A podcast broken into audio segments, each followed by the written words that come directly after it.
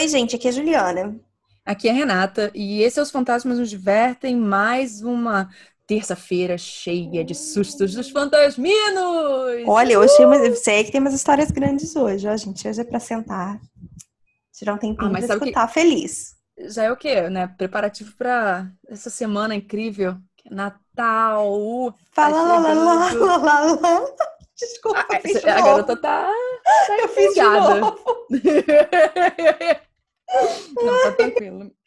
Detalhe que antes eu fiz o mais triste do mundo, eu tava meio que cansada, aí eu fiz um fala lá, lá, lá. Agora pelo menos foi mais pra daço, cima. É, pelo menos isso. Né? ah, Loucas então, completamente. A gente tem alguns avisos para dar. Uhum. Primeiro, Olá, está acontecendo um sorteio em Renata, nosso Instagram. Sim. Só um segundo, eu acho que a gente tem que criar um nome para os avisos. É um quadro de recado, sabe? Que vem no início de todo episódio. Tem que ser uma sessão agora aqui. Tem que achar um nome para isso. Tá, a gente pensa no nome do nosso quadro de recados, tá, tá bom? Se você, gente, alguém tiver alguma sugestão, pode mandar aí que a gente está aceitando também. É, Fantasvisos não rola, entendeu? Fica ruim. Fantasvisos não. Fica estranho. É. é. Bom, de vai. fato. Desculpa, volta Não, porque agora minha cabeça tá nisso, né, Juliana? Agora eu vou ter que escolher um nome para um quadro. Não, mas eu quero. Ah. Peraí, que eu quero, eu quero ver o que os fantasminos vão dizer, Renata. Ah, tá bom, então. Então é o seguinte. Primeiro, estamos tendo um concurso, né? Que é um curso, é um sorteio lá na página do Instagram, podcast OFND, ou Os Fantasmas nos Divertem. E são três bordadinhos, dois um, são Robervais, fantasminhas, um é do Beetlejuice, Os Fantasmas Se Divertem. Então, sim, vão ser. dificuldade para falar o nome do filme agora, toda vez. Eu também. Juliana, para mim, esse filme. Para mim, esse Acabou. filme, na verdade, sempre se chamou Beetlejuice. Eu... Sim, tem isso também. Tem isso. Porém, agora a gente tem um problema maior em nossas mãos. que é o nome do podcast. Às vezes eu, eu escrevo, ah, os fantasmas se divertem. Eu, não, é Nos Divertem. Aí eu, ai meu Deus, não, Nos Divertem é o nome do podcast, para. Nossa, que bom, porque para mim agora a única coisa que existe é o nome do podcast. E, e o filme, para mim, ganhou o nosso nome. Os fantasmas se divertem que lute. Porque é. a gente tá aqui, né? Pois é. Mas então, é...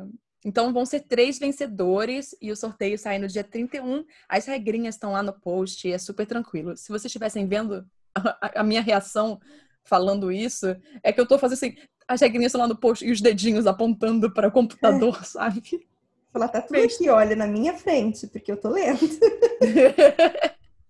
Ai, tá Ai. bom. Agora com você, Juliana, vai. Bom, eu tenho outros dois recados, gente. O segundo é que, como a gente já falou nos episódios atrás, é, depois o pessoal pedir pra gente fazer uma conta no PicPay, nós fizemos é, tá lá, é picpay.me barra podcast UFND, assim como as redes sociais.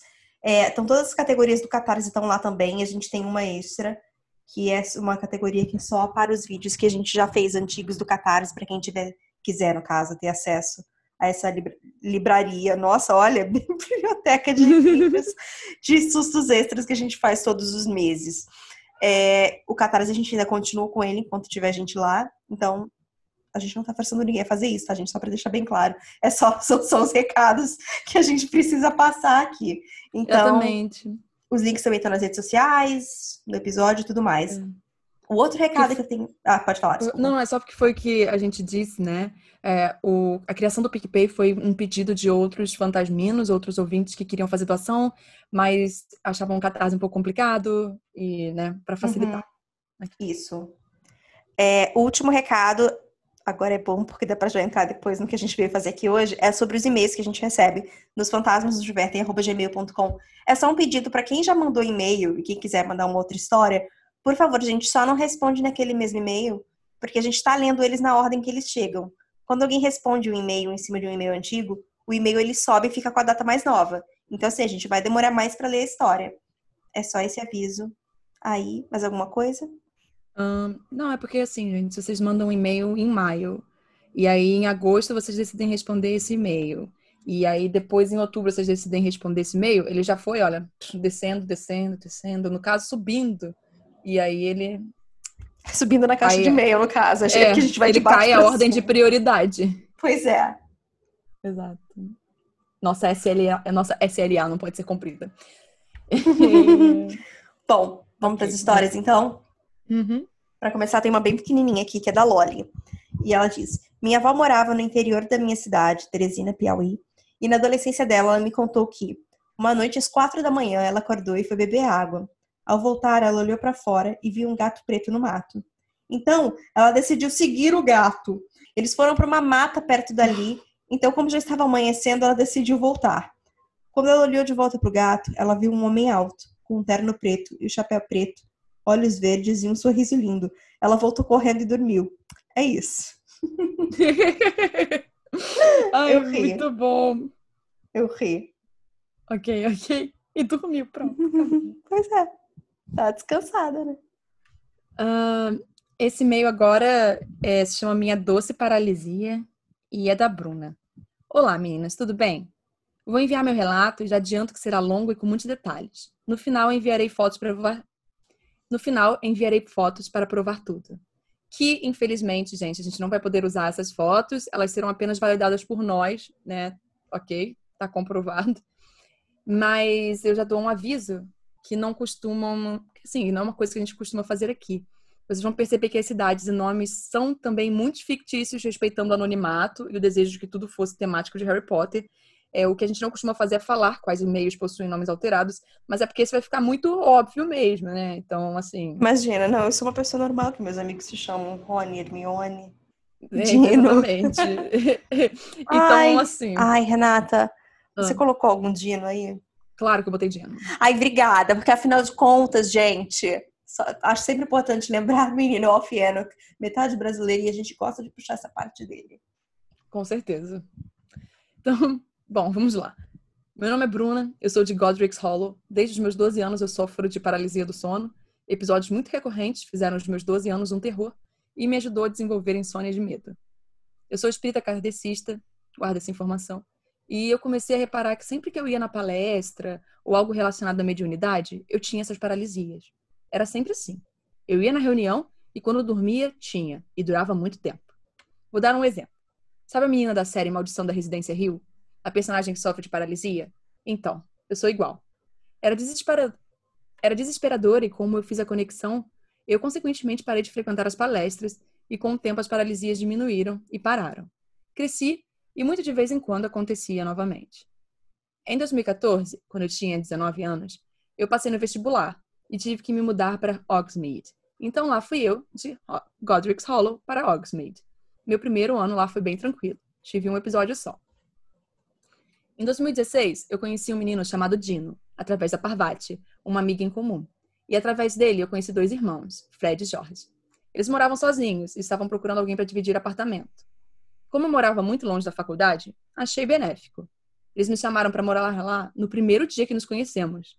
E a casa era o point. Rolava as festas, tudo lá, né? Ok, né? Ai, desculpa, eu queria dizer que eu jamais conseguiria me mudar para casa de uma pessoa que acabou de me convidar. Eu, eu ficaria muito tensa. Tá. Eu, universitária, não vi problema. Demorou um mês até eu conseguir me mudar, mas nesse um mês eu praticamente morei lá. Como eu já me mudei muito, nunca tive problema em me sentir em casa, mas estranhamente não me sentia assim lá na casa deles. Tentei racionalizar e pensei que isso mudaria quando eu me mudasse de vez para lá. Nesse mês, nós fizemos um grupo muito forte de amigos, inseparáveis praticamente. Eu, Fred, Jorge, Dino, Dina, Gina, no caso. eu, Fred, Jorge, Dino, Gina e Neville. Óbvio que tinha outros no nosso círculo de amizades, mas nós seis éramos inseparáveis. Guarda esse grupo de seis.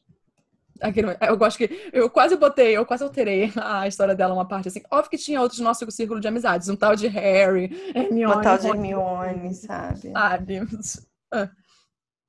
Quando me mudei, a sensação de que eu era uma visita não diminuiu. E, inclusive, começou a aumentar. Como tinha muita festa lá, eu não ligava, pois estávamos sempre em grupo. Demorou um tempo até eu começar a notar energia diferente na casa. Começou com a energia estranha e essa sensação de ser visita. Mas piorou.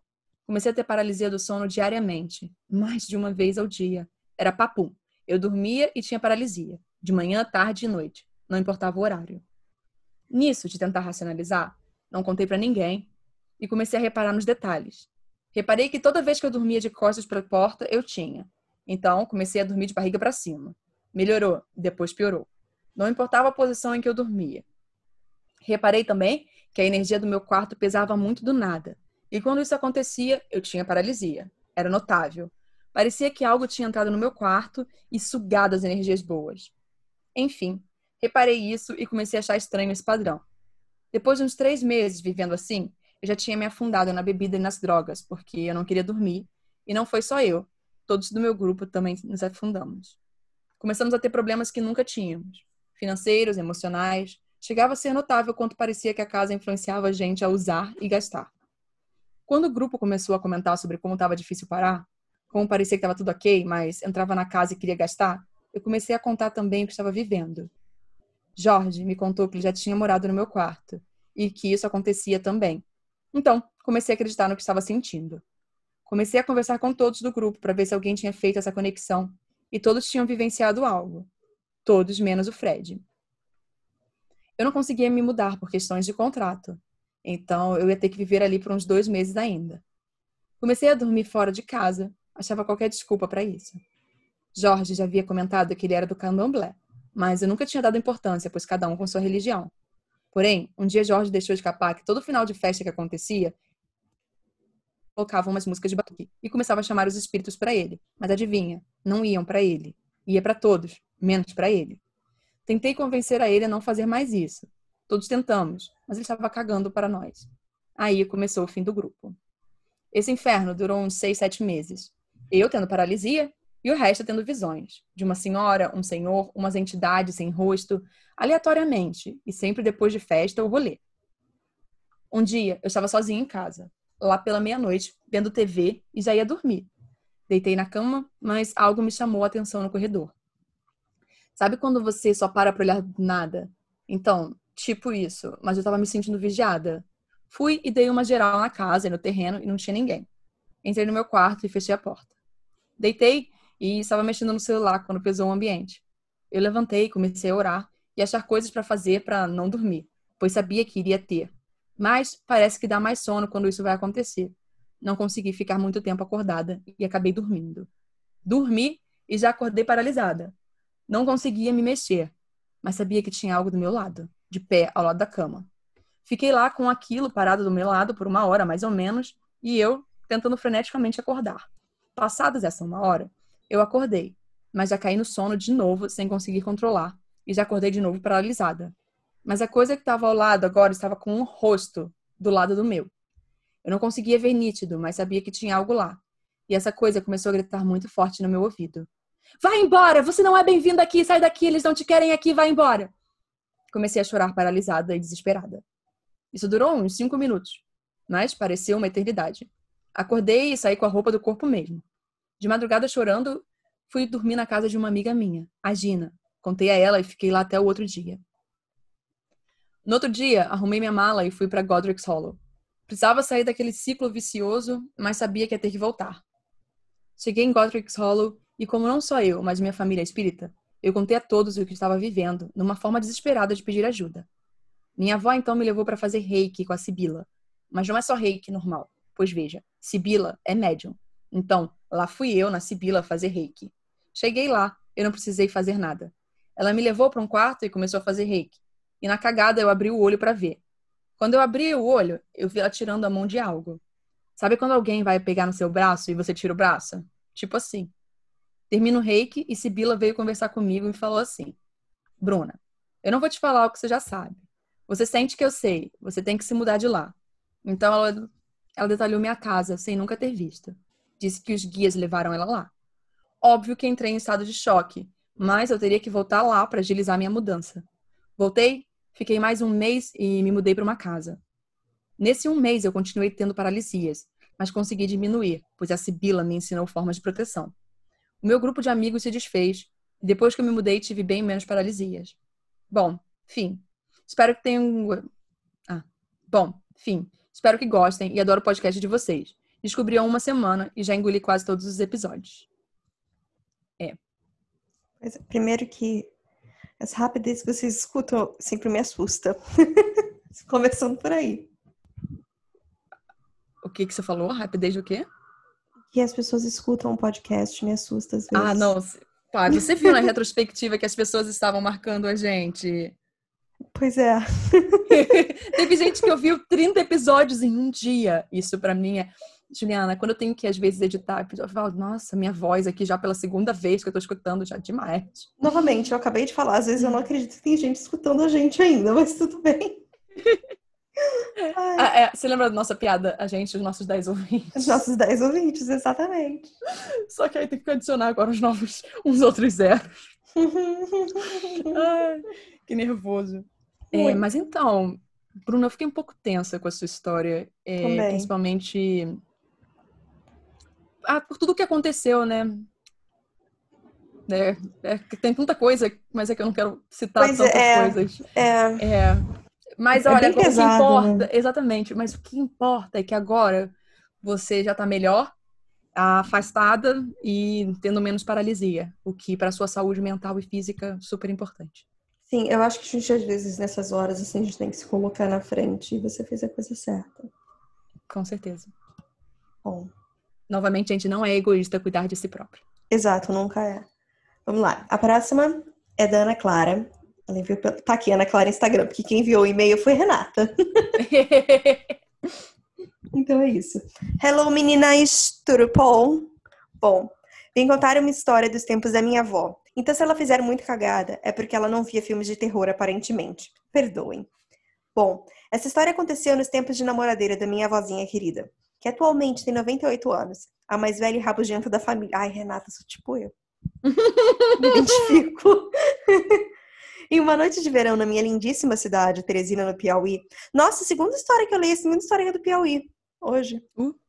Okay. Nossa, temático hoje, então. Né? Minha avó. Imagina, espero que isso não seja tipo um, uma premonição pro, pro demônio do Piauí que tá vindo pra mim. Ai, pelo amor de Ah, e, nossa, eu, e o pior é que eu demorei a entender o que você tava falando, mas, ó, você quer que eu edite isso do podcast ou deixa? Não, pode deixar, pode deixar. Falamos em código, não tem problema. Não tem, olha só. A Renata queria, ama a cidade, gente. a gente tá, ama o estado, ama a cidade. É só deixar bem claro aqui. É, Teresina, adoro. Mas eu só queria pedir a todos os ouvintes que estão escutando. É, eu queria pedir para vocês exatamente isso: boas vibrações, uma hum. reza também, sabe? Pensamentos positivos. Só essas coisas que a gente precisa nesse momento, tá? Obrigada. Pois é. É Pode isso, tá aí. É... Minha avó dormia no quarto junto com uma amiga, que era do interior do interior, quando bate aquela puta vontade de beber água. Só que para contextualizar, o quarto onde elas estavam dormindo ficava de frente para o quarto dos meus bisavós, e no meio tinha um banheiro, um corredor na frente dele, e tinha sala e cozinha grudados um no outro. Tinha uma portinha que dava para o quintal e o suposto bebedouro na horizontal, e na frente da pia uma janelinha que dava para ver a mata bem alta. Ela fez o percurso em uns 10 segundos, porque aquele famoso medo de ver uma alma penada no meio da madrugada era evidente. Abriu a porta de metal sem fazer um pingo de barulho e literalmente começou a cantar. Segura a mão de Deus. Ah. Mas tudo bem. Pegou o copinho de metal, bebeu sua bendita água. Logo, ela viu um gato. Meu Deus, Renato, outro gato! Sim. Outro gato no Piauí.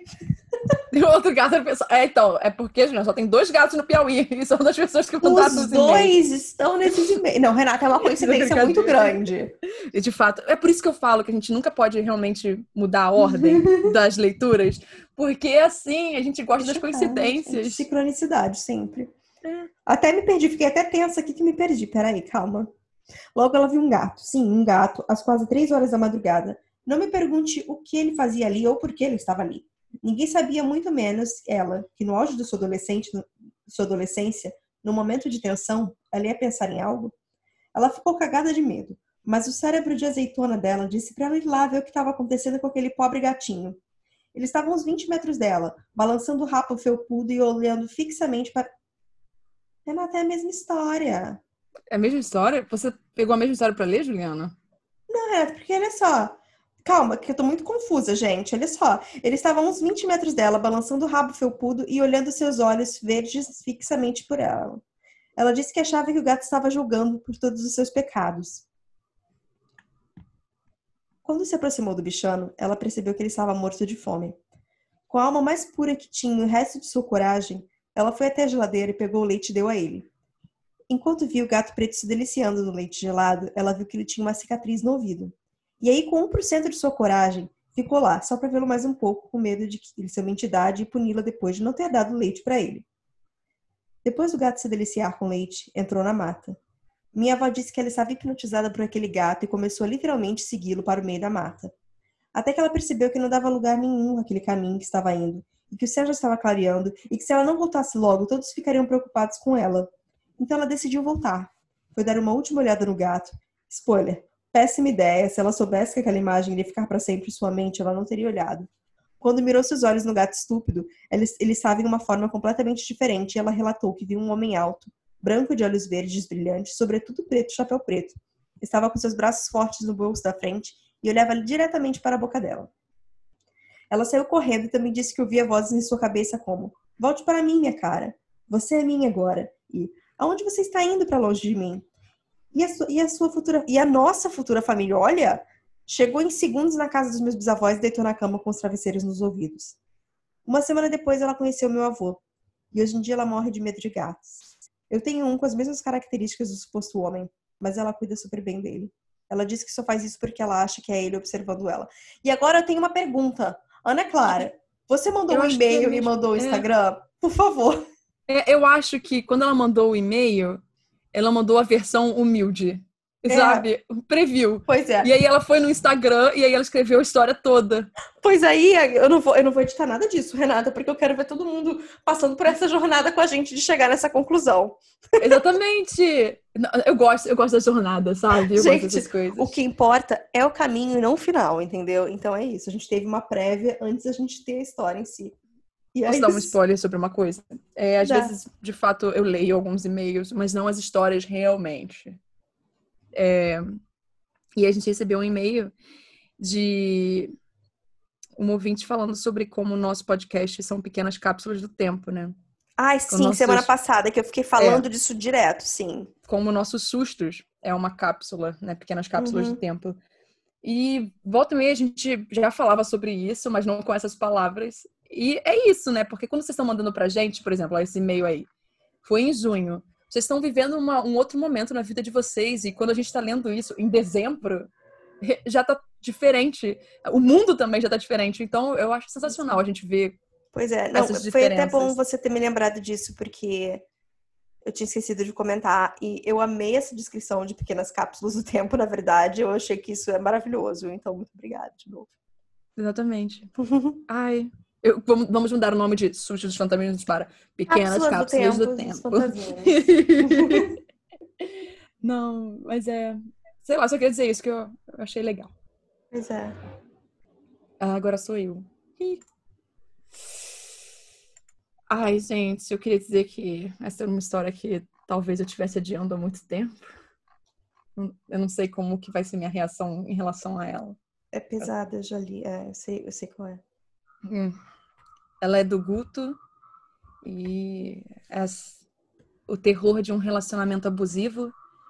Como esse já é o título, quem não quiser escutar, eu não sei né, sobre a história mesmo, mas então eu não posso opinar realmente o que está escrito, mas às vezes pode ser triggering, pode levantar uns gatilhos. E se você quiser pular para a próxima história, não, não tem problema, a gente não fica chateada.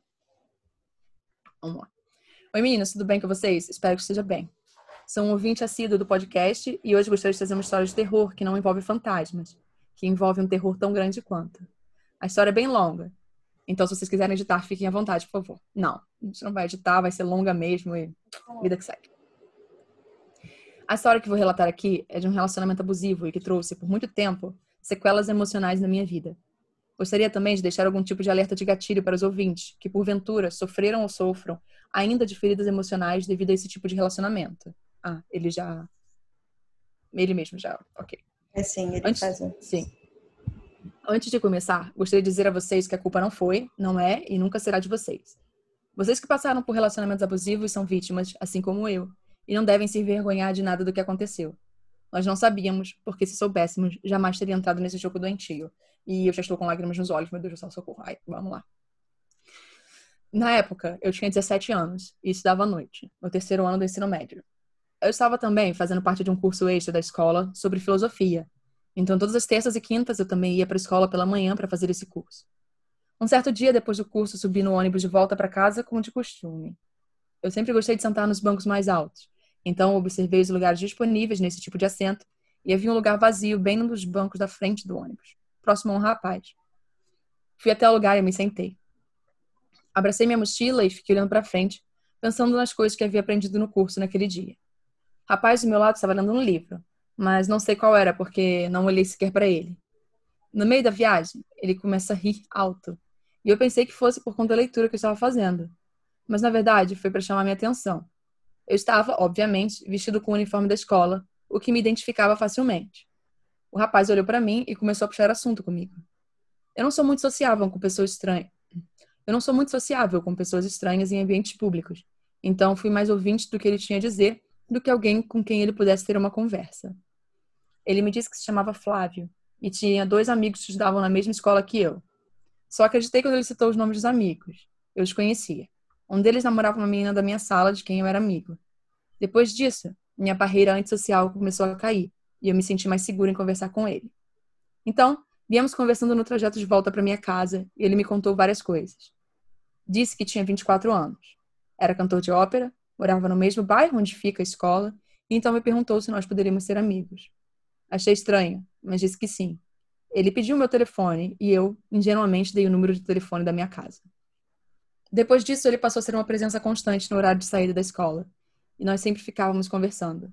Eu, ele e os dois amigos que ele havia mencionado no ônibus. Com o tempo, essa amizade com ele começou a florescer em algo diferente e especial. Eis que um belo dia o rapaz me pede em namoro. Eu gostava bastante da presença dele, e na época não via mal algum em tê-lo como namorada. Aceitei. Esse foi o começo do problema. Nós nos víamos sempre antes da escola. Eu ia para casa dele, nós ficávamos juntos por algumas horas antes da minha aula começar, e a dinâmica parecia fluir bem entre a gente. Até que um dia ele quis fazer sexo comigo, mas eu não queria. Ele, com seu jogo psicológico, me fez sentir culpada, o que me forçou a aceitar a investida dele. Olhando para trás agora, eu vejo que essa foi a primeira luz vermelha que se acendeu e que, hoje em dia, seria suficiente para me fazer saltar fora dessa história. Mas na época eu não tinha a maturidade que tenho hoje. Na minha família, ninguém sabia da minha orientação sexual, até porque naquele momento eu ainda estava descobrindo qual era a minha orientação. Dos amigos de escola que eu tinha, Apenas três sabiam que eu estava namorando aquele rapaz. E todos eles já se identificavam como gays e lésbicas. Mas eu ainda estava no processo de aceitação. Tomado de uma coragem nem tanta sobrenatural, eu liguei para o Flávio numa noite e disse para ele vir para minha casa, porque eu contaria para minha mãe para minhas duas irmãs que eu era gay e que nós éramos um casal. Ele foi escondido para minha casa, dormimos juntos, mas no dia seguinte eu não tive coragem de contar.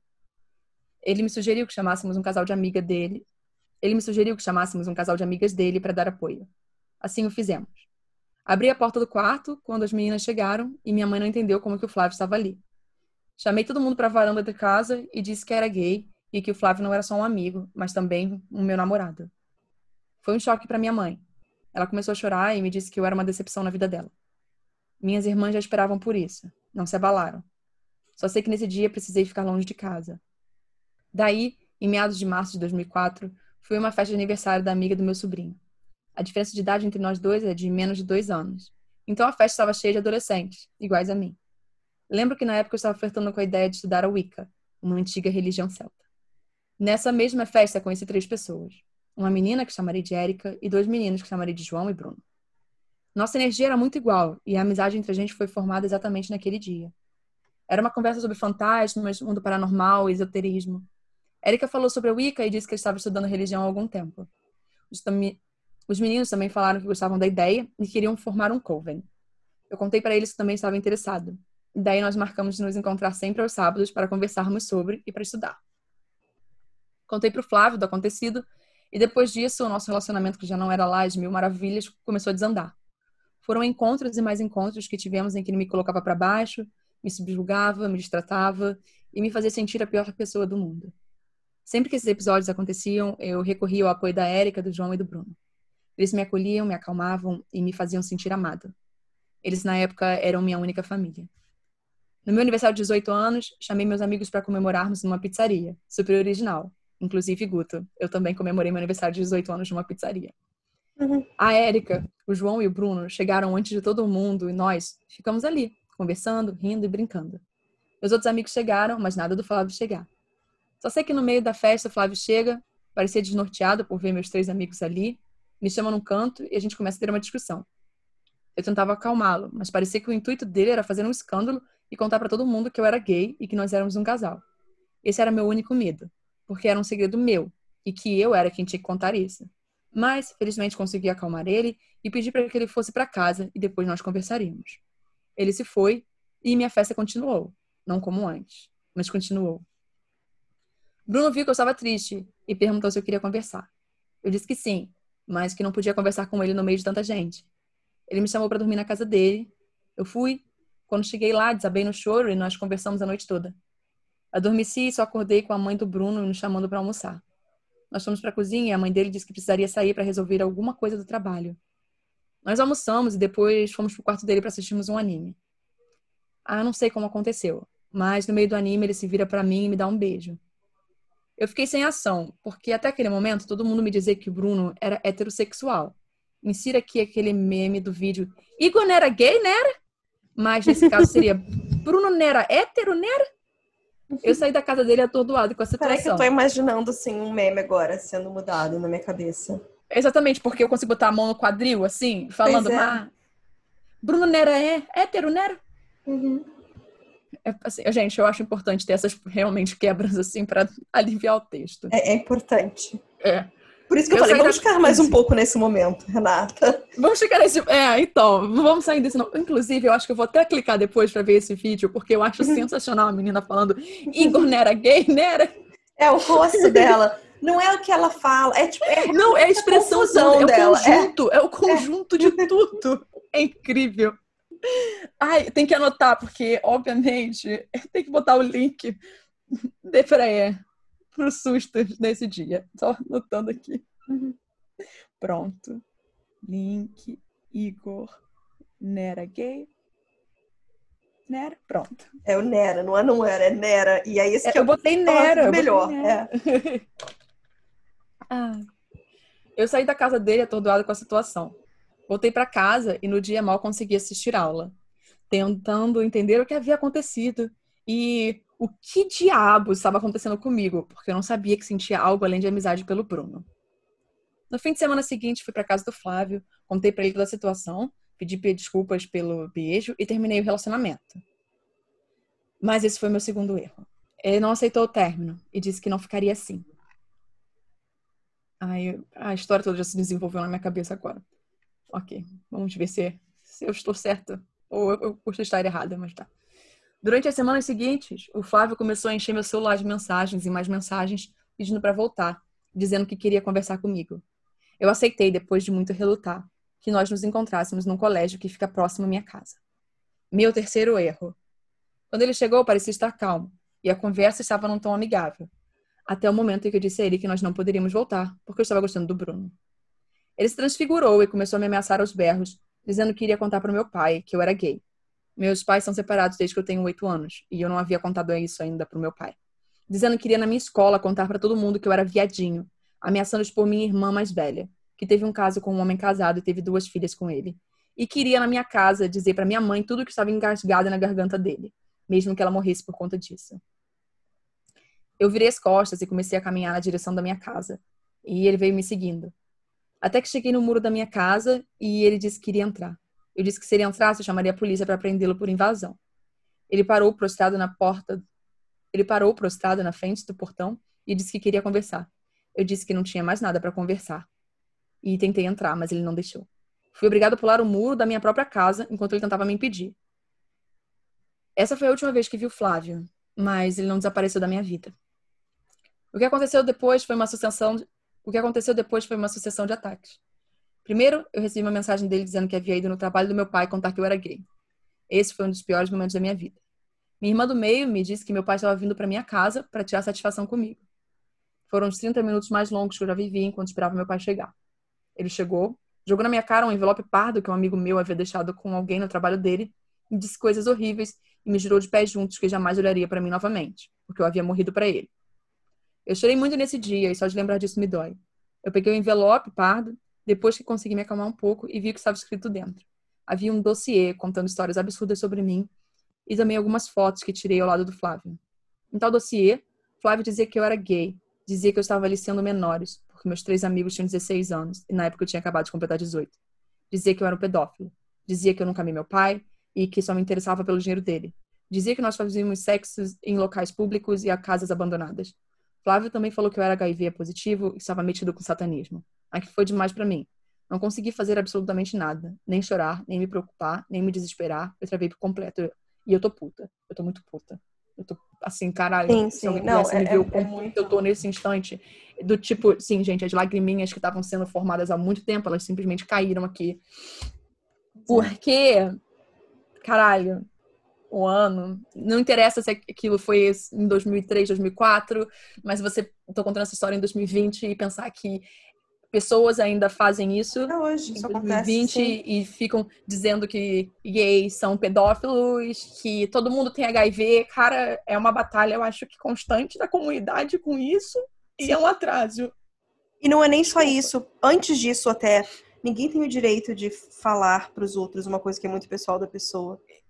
Também tem. Tirar o direito da pessoa a dizer quem ela é, quando ela quer, quando ela se sente bem, quando ela acha que é importante dizer. E se exatamente. ela quer dizer, ela pode não querer dizer e é um problema ela dela. Pode, exatamente. Se meter nisso. Exato. Não cabe a terceiros se envolver em segredos dos outros. As pessoas, quando elas quiserem, elas serão confort estarão confortáveis, quando elas se sentirem à vontade para falar. E se elas não quiserem falar isso. quando elas quiserem. Ninguém tem que ficar Exatamente. se metendo na vida dos outros em nada assim. Com certeza. Eu fico muito puta com isso, desculpa. Não, total. Eu te entendo. Eu, eu nunca esqueço daquela situação que eu te contei sobre aquela, aquela antiga amiga, né? Sobre. Sim, a... eu tinha esquecido, por acaso. Sim, você falou, Exatamente. eu fiquei puta de novo porque eu fiquei reclamando daquela vez também. E, e, isso é uma coisa que me incomoda, tipo, eu tenho um amigo, ele é gay, ele nunca saiu do armário para mim por motivos que ele sabia que ele não precisava sair do armário para mim, não porque eu soubesse ou qualquer coisa, não, ele sabia que ele não tinha que sair. Ele sabia que ele tava confortável. Então, olha importa, só, Renata. É, ele falou assim: olha só, peguei um cara ontem. E, tipo, uh, conta. Pronto, gente. Sabe quando as coisas fluem e acontece? Ótimo. E aí teve a situação dessa amiga que eu tive que escutar. Desculpa, mas eu posso dizer uma coisa que eu tô ah. rindo agora? Ah. Mas é porque eu acho que é muito óbvio que aquela pessoa ia dizer isso. Cara, não, mas cara, mas é muita autoestima. Pra falar é, uma coisa, eu queria ter é, essa autoestima. É isso, é, é isso, sabe? É o nível da falta de noção, entendeu? Da cara pessoa, de pau. Ela me solta, pra mim, fala. Ah, fulano nunca, nunca me contou que era gay, porque ele ainda tem esperança de ficar comigo. Tem que rir, Renata. Isso é uma coisa que a gente tem que rir. Porque é tão ridículo, é tão absurdo, é tão patético que você tem que rir dessa pessoa. É só Sabe? isso que eu quero dizer. É só isso. E, e no dia que eu fiquei, eu fiquei peraí, o que, que foi que aconteceu? O que, que eu tô escutando aqui? Porém, Renata, essa pessoa, a gente tem que agradecer ela porque ela nos encontrou boas médicas. É só, não, é só é isso. O único, né? único agradecimento, Pronto. o único crédito que essa pessoa tem. É isso. Cara, mas é. Tá, voltando para essa história, que agora que aconteceu isso, que deu pelo menos uma amenizada em relação a. É isso, Renata, é importante a gente lembrar dessas coisas no meio. É. O segundo ataque veio quando minha irmã mais velha havia me dito, no mesmo dia, que meu sobrinho, filho dela, mas que morava desde pequeno com os avós paternos, estava proibido de me ver, porque Flávia veio também no trabalho do avô do meu sobrinho contar as mesmas mentiras sobre mim. Gente, isso não é caso de, é, de ordem de restrição? É, não tem como. É, eu, ficava é, eu não sei, mas também isso é uma história que é antiga, a gente não sabe como essas coisas eram lidadas na época, né? E eu acho que também sempre acaba sendo mais fácil a gente comentar sobre ah, o que quando você poderia tá fazer vivendo. quando. É, óbvio, exatamente. Uh, algum tempo depois veio o terceiro ataque. Dessa vez ele veio pelo MSN.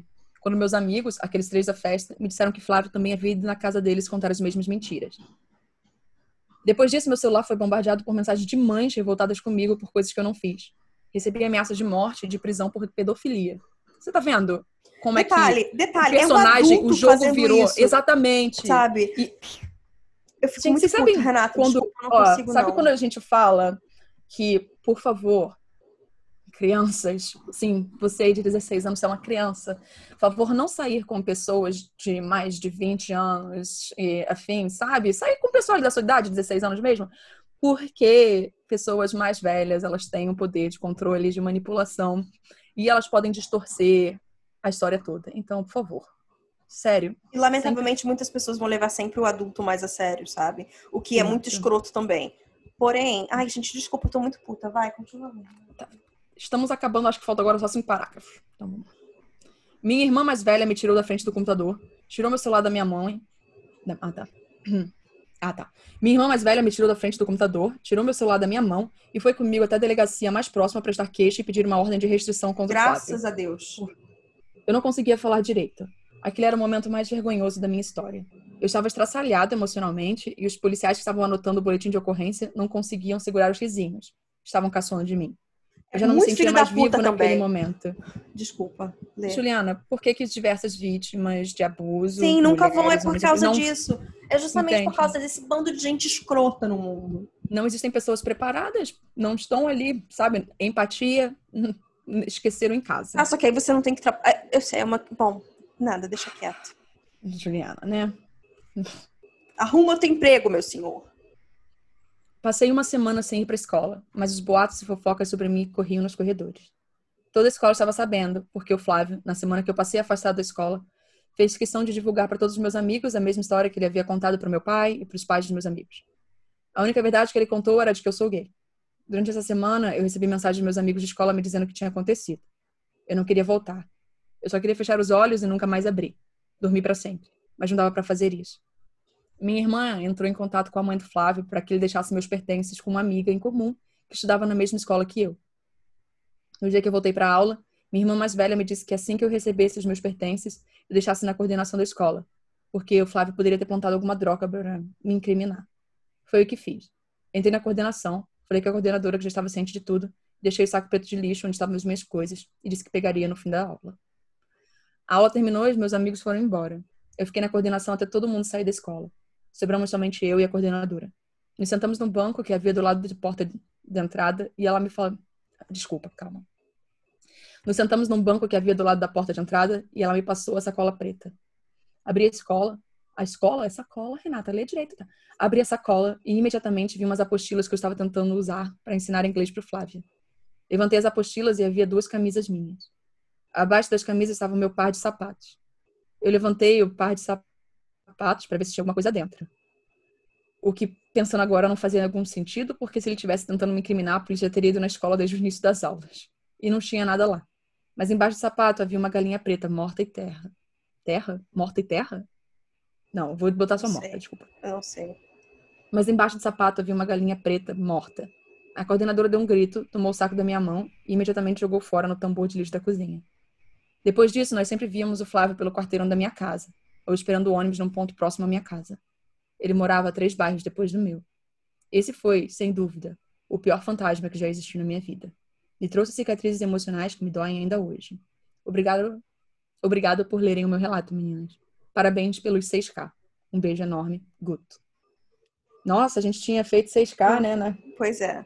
Nossa, eu, eu gosto tentei... que você tá começando por aí, tipo. Eu vou começar por aí, vou começar por aí. Até é. porque eu acho que a gente já falou muito do meio da história também. Então, é...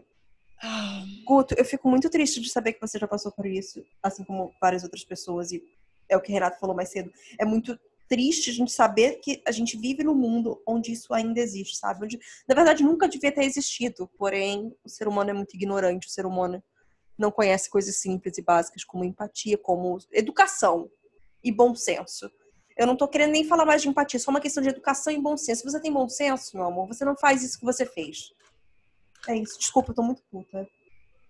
É, bem, foi o que a Juliana disse. E, e Guto, você tá imaginando que hoje em dia, isso você olha para trás, claramente tem seus traumas, suas cicatrizes, mas você olha como um aprendizado também. Como Sim. uma situação que você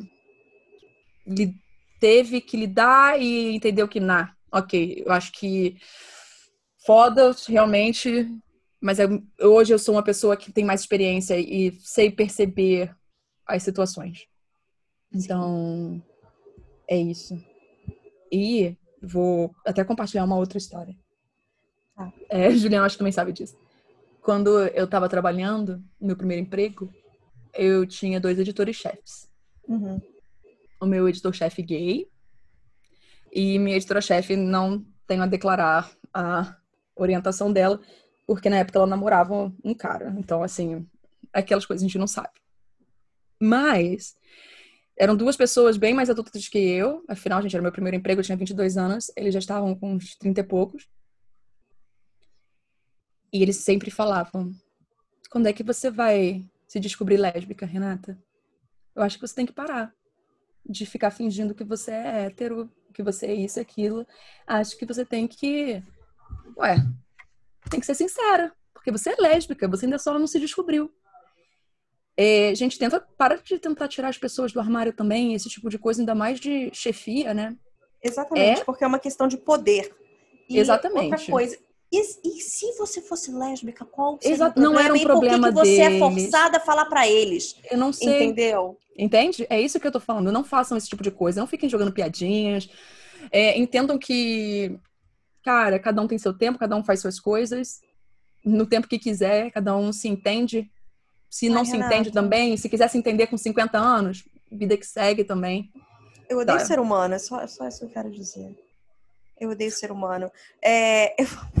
E o pior é, assim é que, que terminar, o, o, editor, o, o, editor, ele, ele achava que só por ele ser gay ele podia agarrar meus peitos no meio da redação. Tá bom, gente? Era assim, sabe? Era só, era só show de horrores. Mas era o meu primeiro emprego. Você sabe que você fica tipo, ai, ah, tô com medo, né? Você, uhum. você tem medo de muitas coisas. E pois eu é. olho. E, gente, vocês podem processar as pessoas por isso, tá? Só pra deixar Exatamente. Claro. Eu olho, eu processei a empresa por outro motivo, mas eu olho para trás e só penso que eu teria feito as coisas diferentes. Mas a Renata, de 22 anos, realmente não pois tinha é. a sabedoria que a de, a de 29 tem. Bom, Pronto, pode ir, Juliana. Bom, a próxima história também foi enviada pela Renata, mas é do Antônio. Ai, vamos lá. Oi, aconteceu algo estranho comigo há um tempo e eu queria compartilhar com vocês. Conheci o podcast no episódio do Mundo Freak. Pode ficar meio longo e eu posso esquecer algo no meio do texto, mas eu vou escrever aqui. Eu não me lembro exatamente do dia, mas eu trabalhava como professor de reforço numa escola pública aqui do Ceará. Entrava às sete da manhã e saía às cinco da tarde. O dia foi tranquilo, mas cansativo. Cheguei em casa como de costume e fui direto pro meu quarto e deitei na cama. Não observei se já tinha alguém em casa. Moro com minha mãe e minha irmã. Minha irmã. Aqui no Ceará, por volta das cinco e meia da tarde, já começa a ficar escuro. Deitado na cama, eu olhei pela porta e vi alguém me olhando. Alguém em forma de vulto preto que correu quando percebeu que ouvi. Eu pude ouvir o som da pessoa correndo pela casa e me levantei tranquilo, até porque pensei que fosse ou a minha mãe ou a minha irmã. Fui até o quarto ao lado e encontrei minha mãe e irmã dormindo. Acordei as duas e perguntei se tinha mais alguém em casa e elas afirmaram que não. Eu fiquei muito preocupado porque eu pensei que seria algum ladrão, e junto com a minha mãe e minha irmã fomos procurar em cada cômodo da casa. Procuramos por toda a casa e nada. Faltou procurar apenas no banheiro de visitas. Aqui na minha casa tem quatro banheiros, um em cada quarto e um para visitas. Esse banheiro para visitas tem uma porta de vidro com fumê e o interruptor da luz fica pro lado de fora. Quando a gente foi checar o banheiro do meio, ele estava trancado e a chave é por dentro do banheiro, da fechadura como se alguém estivesse entrado e trancado. Eu expliquei que o interruptor é externo e eu acendi a luz, cheguei bem perto do vidro. Como o fumê não é 100%, se você se aproximar o suficiente, você consegue ver um pouco lá dentro.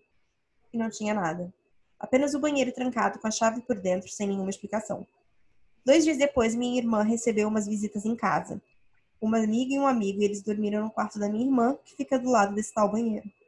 Na manhã seguinte, a amiga dela perguntou quem era o senhor que tinha saído bem cedo de casa sendo que não mora nenhum senhor com a gente. E nesse dia o banheiro amanheceu aberto e as chaves no chaveiro. Sempre acontecem coisas estranhas nessa minha casa, vultos, barulhos e coisas estranhas, mas nada foi como nesses dias.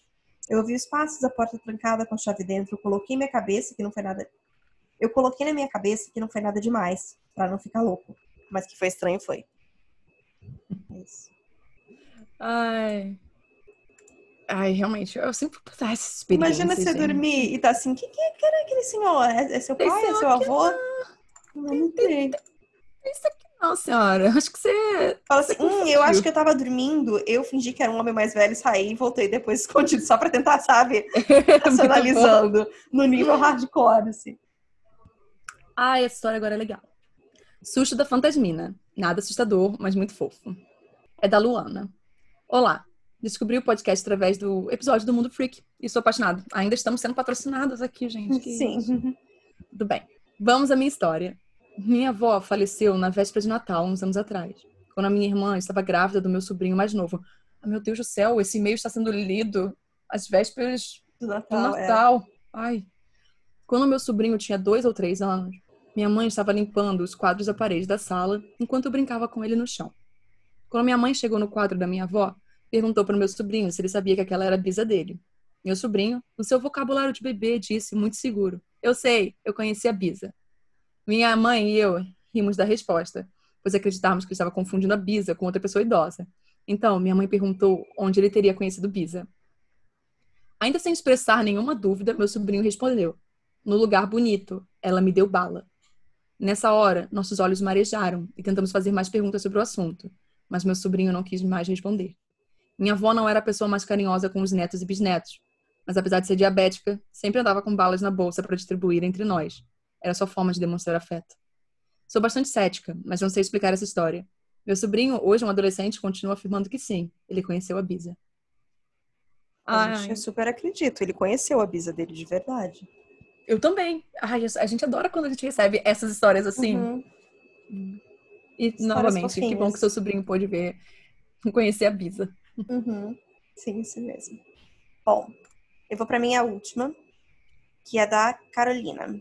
E ela fala: Oi meninas, tudo bem? Meu nome é Carolina e eu comecei a escutar o podcast há algumas semanas e estou muito viciada. Vocês são incríveis e contam histórias maravilhosas, apesar de dar um medinho. vou contribuir hoje com algumas das minhas histórias pra vocês. Aí cada uma tem um título, eu vou nos títulos, vamos lá. Uhum. Ih, Renata, Ah. Ai, meu Deus. Calma, calma. O nome dessa história é O Túmulo Sagrado. Aí ela começa, ela começa Ah. assim. Sou do Piauí. Caraca! Terceira história. Quer dizer, não, é a terceira história, mas é a segunda. Mas Não, a gente deixa- que tinha coincidência ontem, antes, mas mesmo assim tem. porque- Tem, sempre tem, sempre tem. Ah, ah lá, pô. Beleza, beleza. Ai. Sou do, sou do Piauí e minha família é de uma cidade chamada de Campo Maior. Algumas gerações atrás, uma parente de consideração dos meus tataravós por parte de mãe, que era incrivelmente linda, por aqui tinha muito costume de crianças dos vilarejos irem morar de favor na casa de, mais, de umas cidades maiores para estudar. E foi esse o caso dessa moça. Essa moça, depois de adulta, se mudou para o interior, onde se casou e teve um filho. Ela foi abandonada pelo marido e teve que trabalhar muito para criar a criança sozinha. Muitos homens se apaixonavam por ela, mas ela não queria mais se relacionar com ninguém. Um dia. Ai, não. Que? Um dia, dois rapazes de família rica fizeram uma emboscada para ela. Bateram muito e a esfaquearam.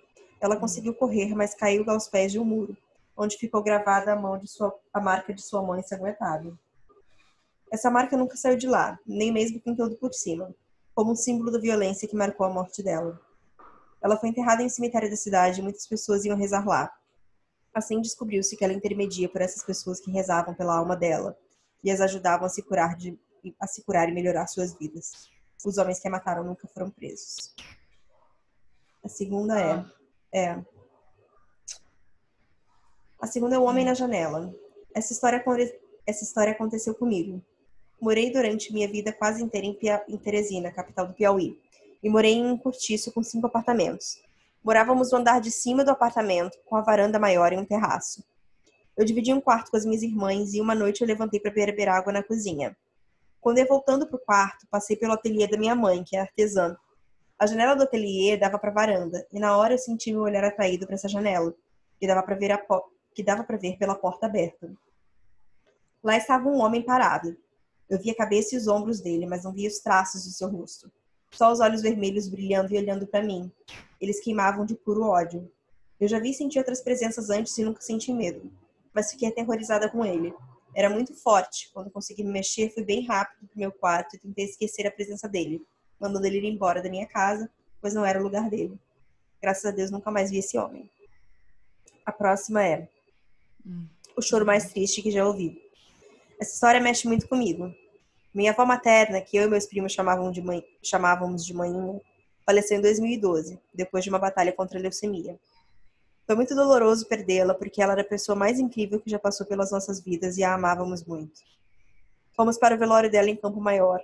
Em cidades menores aqui costuma-se velar os mortos em casa. Então seu velório foi na casa dela. Uma casa enorme onde sempre passei as minhas férias, as minhas férias escolares. Durante toda a vigília, escutávamos um choro muito sentido vindo de algum lugar da casa. mas não conseguíamos saber quem estava chorando assim. Era um choro de muita dor e que mexia muito com a gente. Eu, minha mãe e minhas irmãs e algumas tias e primas escutamos, mas muita gente não ouviu nada. Depois do enterro, minha mãe, que estava incrivelmente exausta depois de muitas noites acordadas e dias correndo para todo lado durante a, inter... a internação de manhã, praticamente apagou. E tivemos que levá-la levá-la para fora do cemitério e botá-la para dormir na casa na casa onde foi o velório. Todos dormimos lá e o choro triste durou a noite toda. E dessa vez conseguíamos distinguir que vinha do espaço entre a casa e o muro que fazia divisa com a casa vizinha. Minha mãe sonhou com a irmã, o sobrinho e a avó dela, que tinham falecido no ano em que minha irmã mais nova nasceu. Eles disseram para ela ficar bem e que mãe estava feliz. E no outro dia o choro passou e nunca mais o ouvimos. Não sabemos quem era que estava chorando tão tristemente até hoje. Próxima é um sonho. Hum. Quando engravidei, no meio do medo e da felicidade de ter um filho, me veio uma tristeza muito grande porque minhas avós, que faleceram alguns anos antes, não conheceriam meu bebê, que na época eu não sabia se era menino ou menina. Uma noite em sonho, as duas já me apareceram com o bebê nos braços de manhã. Elas sorriram e disseram para eu ficar tranquila, que elas já conheciam o meu filho, que ele era um menino lindo e eu já já ia conhecê-lo também. Acordei sentindo ele se mexer pela primeira vez na minha barriga. Parecia um peixinho e eu senti o cheiro do perfume da manhã no ar. Renata, nossas histórias são todas ligadas hoje. É. Nossa. A última é o Dois Cultos Brancos. Essas histórias agora são para deixar o humor mais leve. Uma aconteceu comigo e a outra com a minha irmã mais velha. Uma noite eu estava muito mal, vomitando muito e com febre. Então passei a noite entre o banheiro e o quarto. Minha mãe tem sono leve e como eu era sonâmbula quando criança, ela reconhecia meus passos pela casa sempre que eu levantava e me seguia para que eu não me machucasse. Assim, quando eu saí para vomitar, ela me seguiu e ficou parada na porta do banheiro me esperando. A casa na mais completa escuridão. Quando abri a porta, lá estava já. Lá estava minha mãe, de camisola branca, parada, sem se mexer. Quase tive um ataque cardíaco com susto e caí no chão do banheiro gritando. E minha mãe quase se acaba de rir de mim. Mas deve ter sido muito engraçado para ela na hora, né? Ai, muito bom. Ai, os vizinhos do meu prédio devem achar que aqui no apartamento só tem maluco. Assim, errados não estão, veja bem. É, isso que eu ia falar. Mas é porque, às vezes, eu tô, tipo, sei lá, fazendo alguma coisa e o Eric vem na pontinha do pé e me assusta que eu, o grito é tão genuíno, tão genuíno quanto aquela de quando a caixa caiu, sabe? Então, pelo menos umas, uma vez a cada duas semanas, os vizinhos devem achar que alguma coisa muito séria acontece nesse apartamento. Acontece porque eu tô sendo assustada, mas só isso. Pois é, né? Mas aí Ele fica rindo. de cada um. Tal qual a mãe dessa menina. Pois é. A outra história foi como eu já disse. Eu dividi o quarto com as minhas irmãs no apartamento. Era um quarto enorme e com uma grande janela. Ao lado da janela fica a torre da caixa d'água dos apartamentos de baixo. Uma noite a janela de vidro estava sem as cortinas que minha mãe tinha tirado para lavar e minha irmã acordou do nada, com um barulho muito alto. Quando ela olhou para a janela, viu um vulto branco com asas abertas e olhos grandes iluminando, iluminados pelos postes da rua. Ela acordou gritando todo mundo. Mamãe correu para ver o que era e chegou a tempo de ver uma coruja voando para a caixa d'água. Ela nunca mais deixou ela ficar sem cortinas à noite. É isso, meninas. O e-mail ficou gigantesco, mas espero que vocês gostem das histórias e leiam no programa. Foram histórias bem diferentes da minha família para vocês. Uma trágica, uma tenebrosa, uma triste, mas reconfortante, uma feliz e duas engraçadas. Adoro vocês, beijinhos. Amei. Ai, foi muito bom. Mas agora que falou, ela falou isso, né, de que ela escolher histórias bem diferentes da família, eu lembrei de uma coisa que eu tinha que ter falado quando a história do Guto terminou. Hum. É, mas é que encaixa com todas. Gente, a gente agradece realmente por vocês compartilharem um pedacinho da vida de vocês, da família Sim. de vocês e terem confiança da gente contar isso, tá bom? É, era isso. Eu, eu, é. Novamente, Renata, eu sempre acho importante dizer que eu não acredito que tem gente ouvindo, muito menos gente que se sente confortável sim tão confortável para mandar essas histórias pra gente. Então, muito obrigada, isso me deixa muito feliz, de verdade. É, exatamente. Então, vamos para a última história. Vamos. Que o título dela é incrível e é da Margot. Achei que você ia falar, e o título é incrível. é isso. É isso, aí acabou. Ponto, vamos lá. É da Margot e é The Coronga Chronicles, ou milionária excêntrica vivendo sozinha com seus fantasmas em bairro nobre de São Paulo. Ai, para, eu me lembro desse título aí, de novo. Gente, obrigada, eu amo esses títulos assim. Tudo bem, se você não manda com título, já tranquilo, não, não faço bullying, mas é porque Eu gosto de A começar a de coisas título. engraçadinhas. Pois é. Aí vai ser a história mais triste, sabe, do mundo. Aí eu vou falar, "Ai, gente, desculpa. Só que não é, não. Não, calma. Olá, fantasminos, tudo bem? Primeiramente, gostaria de dizer que o podcast de vocês foi o melhor achado de 2020 e que já amo. Parece que eu sou íntima de vocês. Risos, risos, risos. Olá, tudo bem? Você tá bem? Que bom. Ok. Não, tem que saber, né? Já que ela já tá se achando íntima, tem que saber como ela tá. também. Exatamente, Renata, eu já falei. Eu acho que agora a gente tem que sempre dar aquela pausa pro pessoal responder como, é que, como eles estão. É, o pessoal tá falando que eu respondi Pois é, é que eu pausa. acabei de responder isso. Eu acabei literalmente de responder isso. Foi isso que eu tô falando. Se preparem, pois ta- se preparem, pois talvez o e-mail fique longo. Mas vocês disseram que tudo bem, então vocês que lutem. Brinks. Não, é, tudo bem, tá tudo bem, não tem problema não. A gente nunca luta, gente. Vou contextualizá-las um pouco da minha história e do porquê eu fui morar nesse lugar, para que as informações não fiquem desconexas. 2019 foi o pior ano da minha vida. Hum, Margot, desculpa fazer a pergunta agora. Eu sei que você vai explicar por que foi. Mas chegamos em 2020.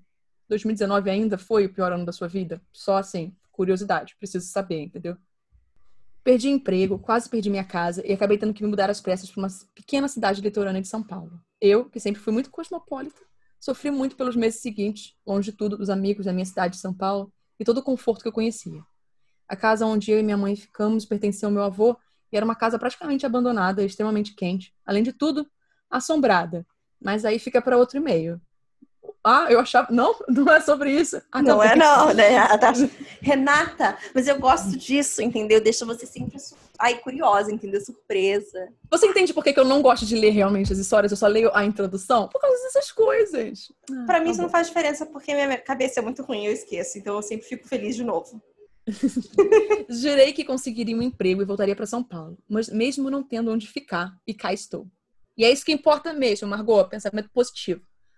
Acontece que a minha melhor amiga possui um imóvel no qual exerce uma certa atividade comercial, a qual não vou revelar para não expor o lugar. Ai, gente, para. Aí, mas Aí aí, agora é o fiquei- problema, entendeu? É, não, agora eu tô intrigada. Só manda pra atividade gente. comercial. Vocês Manda acham que pra é? gente só no privado, por favor, porque a gente quer saber. A gente é curiosa demais, a gente não consegue.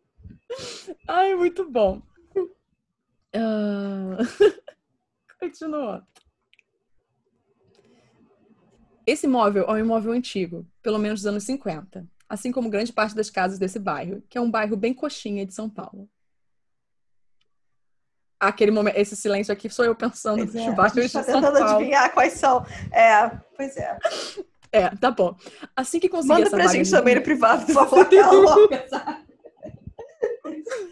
Assim que consegui essa vaga de emprego, que já perdi por obsequio, gratidão, corona, no início de fevereiro desse ano, essa amiga minha disse que eu poderia ficar nessa casa até que eu me estabelecesse o suficiente para alugar meu próprio lugar. A condição era que eu moraria meio que escondido, os clientes não poderiam saber. Até aí, ok. A casa é bem grande, dois andares, cerca de 200 metros quadrados cada. Para mim, que tenho que limpar, é grande com muitas salas, hall, banheiros, escritório, mais um quarto, jardim de inverno, laje, etc. Resumindo, é bem grande. Hum, é bem coxinha mesmo de São Paulo. Uhum. Do tipo que se alguém entrasse aqui e se escondesse, eu não saberia.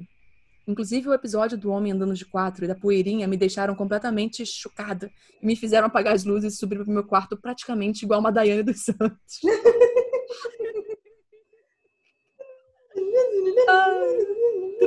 Esse é meu brasileirinho, tá, gente? Exatamente. Aqui ocorrem muitas atividades espirituais, pois a dona é do babado, se é que vocês me entendem. Inclusive, é responsável pelo meu desabrochar mediúnico e me apresentar a Umbanda. Conta disso, eu acho que aqui acabei enrolando muitos trabalhos de magia, trabalhos de Umbanda, rituais, inclusive Daime, no quarto ao lado do meu. E eu passo a noite fora quando isso acontece. Muitas pessoas, eu inclusive, já relataram ver todo tipo de criatura aqui, desde espíritos normais até elementais, exus, dragões, sim, e até perceber alguns portais abertos. Gente, eu gostaria de ver um dragão. Também, Por favor, passa o contato, Margot. Sério. Aqui de noite é um breu, pois há janelas apenas na parte da frente da casa. A luz da rua não chega no restante do imóvel. Eu falei da lua ou da rua? Da rua, eu acho. Ah, tá. Agora, mas agora você deixou na dúvida. Você não quer ler essa Eu frase vou de novo? repetir, eu vou repetir. A luz da rua não chega no restante do imóvel. Antes de eu vir morar aqui, eu já tinha medo de ficar sozinha, pois tinha uma impressão horrível de estar sendo observada, além de uma vez ter olhado para uma das janelas do andar superior, o pior, e ter visto uma mulher de cabelos desgrenhados me olhando na janela. Também teve uma vez gente, subindo. Desculpa, isso é o que meus vizinhos. vê. Na verdade, não tem muito vizinho de perto, não, mas ultimamente é só isso. Ai. Também teve uma vez em que subi no andar superior e tive uma impressão estranha que não sei explicar sobre um enorme espelho numa das salas. É como se o meu reflexo me observasse e de repente um cabo de vassoura que estava encostado nesse espelho cai para frente e eu literalmente saí correndo sem olhar para trás. Nunca soube o que rolou. E você tá bem hoje em dia, entendeu? Não precisava saber realmente o que rolou. É assim que você se mantém vivo em filmes de terror. Não precisa saber o que tá rolando. Pois é, não investiga, gente. Não investiga. Quem de volta procura ao acha. presente. Quem procura acha. Não. De volta ao presente. Nas primeiras noites em que dormia aqui sozinha, eu não conseguia apagar todas as luzes pelo medo e por ouvir muitos barulhos da noite. Ouvia como se fossem muitas pessoas andando no andar de baixo. Detalhe que aqui o assoalho é de madeira, então fazia muito barulho. Eu sentia como se os espíritos estivessem curiosos a meu respeito. No meu quarto eu ouvi o assoalho rangendo como se alguém tivesse pisado nele. Vi algumas formas flutuando ao meu redor e cheguei a ter paralisia do sono, onde não vi nada, porém senti uma presença. Com todas essas experiências, fiz a melhor coisa que poderia fazer: fingir que nada estava acontecendo, já que as presenças não me faziam mal e eu não me sentia ameaçada. Como fui médium de Umbanda, então sei diferenciar o que é o que. Essa casa tem proteções espirituais, inclusive um guardião que eu chamo carinhosamente de Blob, e que fica me e que fica me olhando escorado na parede quando eu apago a luz e subo a escada. Antes, quando eu inventava de fazer faxina aqui, era só eu virar as costas e ouvir o balde sendo arrastado. Todo dia que tinha limpeza tinha barulho à noite. Agora, eles se acostumaram comigo e eu com eles. Risos. Inclusive, uma que voltei meio alto da balada e derrubei um vaso na escada, ouvi uma voz feminina dizendo: Cuidado, em alto e bom som. Tem uma casa vi... Eu ia falar vizinha, mas é vazia. Tem uma casa vazia do lado da minha que está para alugar. E é parede com parede com esse imóvel, dividido apenas por um baixo muro no andar de cima, onde fica meu quarto. Acredito que tem algo que transita entre as duas casas. Os vira e mexe, a porta de um dos quartos deste imóvel se abre em dias sem vento, e o rangido ecoa por toda a casa, fazendo com que eu tenha que pular o murinho e tenha que fechar. Da última vez, ralei minha bunda. Ah, esqueci de dizer que metade da casa está sem luz, cozinha inclusive, o que faz com que eu gaste fortunas no iFood para não cozinhar à noite no escuro. Meu maior medo não é nem de espírito, e sim que haja algum stalker escondido, pois tem um corredor interno escuro que leva para a cozinha, e sempre prevejo alguém vindo correndo e me agarrando. Vocês devem estar perguntando: e coronga? E milionária excêntrica? Vamos lá. Acontece que foi decretada a quarentena em março, concomitantemente quando eu mesma peguei corona. Estou bem. Que bom. Fiquei praticamente 10 dias de cama sozinha, extremamente fraca, porém não febril. Portanto, não tinha como eu alucinar. E todas as noites em que eu fiquei doente, eu era acordada por uma voz feminina que falava na minha cabeça: Você já tomou o remédio do corona? E eu acordava sobressaltada e confusa, pensando: Mas que remédio do corona? Será que ela sabia de algum remédio, gente? Meu Deus do céu. Nossa, agora eu tô pensando aqui. Mas tudo bem. Levando uns Renata, a segundos gente tá bobeando aí esse tempo todo, já pensou? É, imagina se a resposta estava nesse e-mail, que isso aqui era a cura de tudo. Juliana. Meu Deus. Levando uns segundos para assimilar que não existia remédio pro corona. Vi também uma garotinha de branco perto da minha cama que estendeu a mão para me entregar algo. E foi tão real que eu estendi a mão para pegar. E quando me dei conta, acordei como se estivesse numa espécie de transe. Vocês podem pensar que eu poderia sim estar tendo alucinações. Mas no mês passado eu estava numa das salas que possuem enormes espelhos e vi, de costas, uma mulher que passou do fundo da sala e entrou em um dos espelhos, de cabelo ruivo, com um coque e vestindo roupas antigas de enfermeira. E de repente fez tudo sentido na minha mente do porquê ela estava indo perguntar se eu tinha tomado remédio. Ela estava cuidando de mim. De assombração nova, eu tenho ouvido passos toda manhã na sala na qual essa minha amiga trabalha. E aqui é bem embaixo do meu quarto. Estou há quase 90 dias sozinha aqui, eu e os espíritos. Brinco com as minhas amigas que eu sou uma milionária excêntrica morando num casarão com seus fantasmas de um bairro nobre de São Paulo. Acho que criei uma relação de carinho com eles agora. E não tenho tanto medo. Embora suba as escadas como um raio quando apago as luzes do andar de baixo. Se vocês quiserem. Ah, não, isso aqui eu não vou, porque a gente não vai poder mostrar mesmo, então.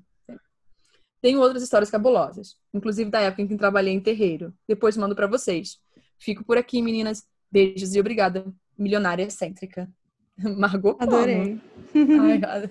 Gostei das suas histórias, até das suas experiências e por saber que tá sendo positivo, né? No caso, não tem coisas Pois é. ruins acontecendo, você já tá coabitando tranquilamente. Então, é, é só isso. Nossa, esse episódio ficou bom, gostei, gostei. Foi, né? Acho que foi longo, não sei. A pessoa que vai gostar. Perdi noção do tempo, vou descobrir quando eu ver o arquivo pra editar. então tá bom. É isso, gente. Mandem seus e-mails aí pra. fantasmasdosdivertem.gmail.com Eu quero fazer uma entonação diferente para cada vez. tá bom, então. E a gente lê aí no futuro. Pois é.